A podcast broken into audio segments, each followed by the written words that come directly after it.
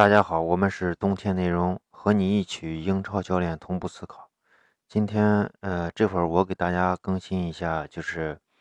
曼城第十五轮英英超的这个比赛，呃呃，这个对阵沃特福德，然后比分是曼城二比一赢了这场比赛。这场比赛呢，就是首先第一点是曼城做了大量的轮换，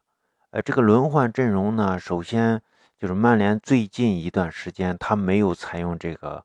核心的这个内部的这个直传，啊，内部直传，然后策应两个呃前腰或者是策应中场的这种核心的打法。从整个赛季来看，曼城很少使用，但是他对于核心的，就是他最终最看重的几个嗯球队，他都使用过，例如对阵。对阵利物浦没有使用，对阵利物浦的时候就是非常简单，非常保守，因为他还是很惧怕利物浦的这个进攻的。对阵曼联的时候使用过，所以我们对于就是赛季初的时候，我们对于曼城就是这场比赛大多数情况下，我们看到的这个曼城的这个踢法就是非常简单的，就是右路打不开，好突破马赫雷斯突破突破，呃没有形成效果，好直接传这个。呃，传中，传中，呃，不一定是传中间的这个热苏斯啊，传中间的这个席尔瓦呀，他大大概率，我认为是传的这个最边上的这个萨内，因为从这个马赫雷斯和这个萨内的位置就可以看，就是说他们是希望把这个宽度利用的更好，所以马赫雷斯和这个呃这个萨内他站的比较靠边儿。这样的话，在左右两边策应的时候，呃，就是左右两边进攻的时候，会使得这个沃沃特福德的这个整体阵型比较扁。你看上半场的时候，这个呃刚开始还在中场能站住，后后面这个沃特福德基本上是一个五四幺，甚至更多这个呃六六后卫的这种体系。这样的情况下，需要覆盖更多的这个宽正面，那么你中路就会出现问题。所以他这个就是保了一边，保不住一边。至就就算是这个宽正面形成，但是曼城似乎也没有在中场，就是中路打开打开多少局面。但是有一点是，即使我在中路打不开局面的情况下，这个沃特福德的这个在反击过程中的纵深变小了，尤其是在出球的时刻，这个区域变小了。区域变小的结结果就是，当这个费迪南迪尼奥或者是斯通斯中卫或者是边中边后卫的这个。上抢的时候，他们的腾挪的空间变小，再加上沃特福德本身的这个，呃，这个球员能力是有限的，所以他在这个反击的发起点上，他的质量是不足，尤其是上半场，质量非常的不足。而且有一点，上半场和下半场沃特福德的反击的方法是有很大的不同的。下半场他试图在，就是在这个，呃，他当然上半场他主要是想利用这个防守，先防过。上半场尽量不丢球，不丢球的话，到下半场再祭出杀招。所以是呃，上半场的时候，你看在这个呃自己的这个三十五米或者说是四十米区域里面，当沃特福德拿到球权的时候，他在是基本上是通过迪尼的身体，然后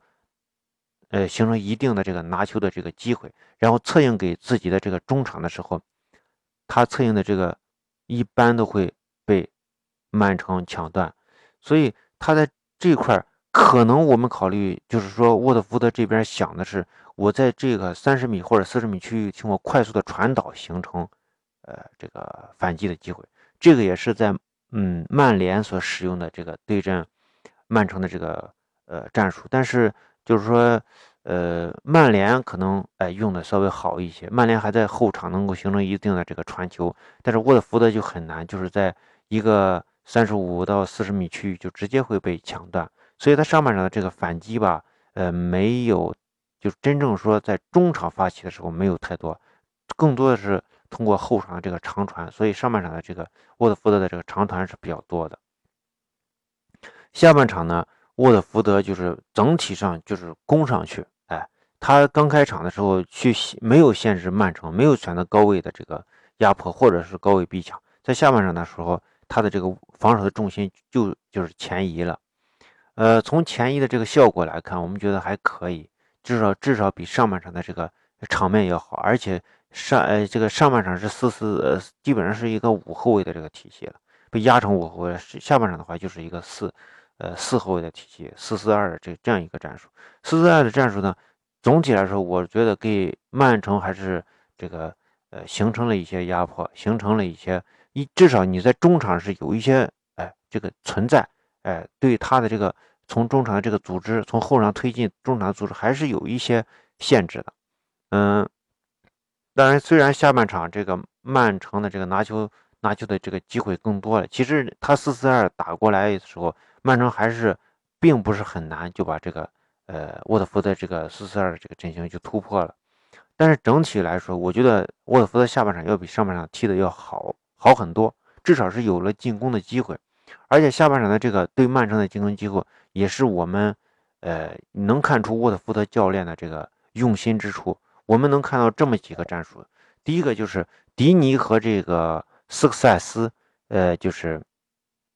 一个就是比较壮，哎，有身体；再一个就是这个斯克塞斯这个速度，呃，和这个结合球的这个能力。从这个迪尼的这个跑位，我们就可以看出，迪尼是压在了。德尔夫的这个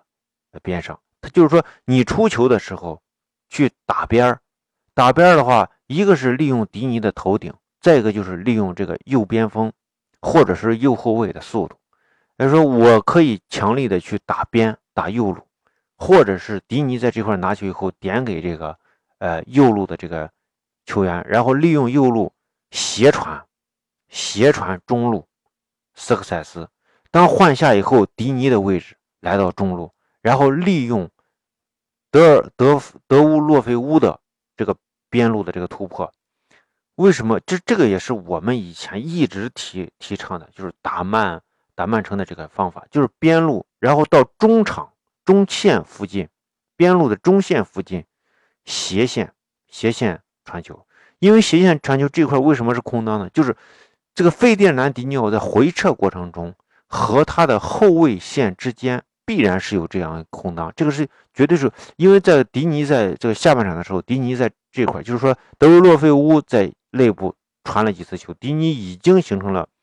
空位向前打门的机会。但是当然这个呃，由于曼城的这个限制吧，呃，这个球员的这个准备不足啊，没有形成打门，或者是打门偏出。再一个就是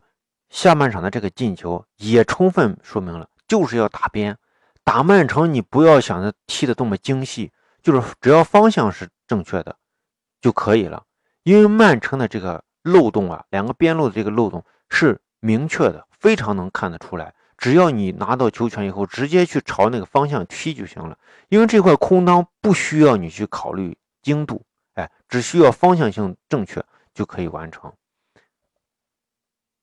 所以从沃特福德的这整体的这个操作来看。我们觉得他从战略上这个，呃，战略上的这个制定的这个方案还是非常非常的，呃呃，独到的，或者说是可值得大家英超教练去借鉴的。首先，我刚开场的时候，我通过这个宽正面的这个限制，限制住这个呃曼城的这个进攻，呃，从上半场的表现，我认为还是可以的。那几个进球吧，你你说能不能限制住曼城呢？可能发挥好的情况下是可以拿到。是可至少能零比零逼平吧。到，然后这个就是第一是保存实力，哎，因为你你如果说高位逼抢的高位压迫的时候，你这个球队的这个呃这个控制力啊，能不能达到这个呃不丢球的状态很难，因为你在前压以后，后面的空当是从从正儿八经，就是说你从现实的情况来看，你后面的空当确实变大了，而且这个曼城的曼城的这个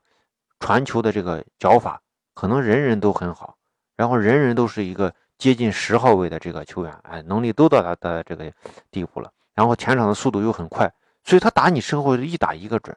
所以这样的情况下，你上半场更多的机，更多的时候你应该收回来去防守。当然你说中中场啊或者前场有稍微一些压迫啊，限制你的直传啊，这都是呃正常的常规操作。哎，每个队每个队都会去限制这么有威胁的这些啊进攻方式的。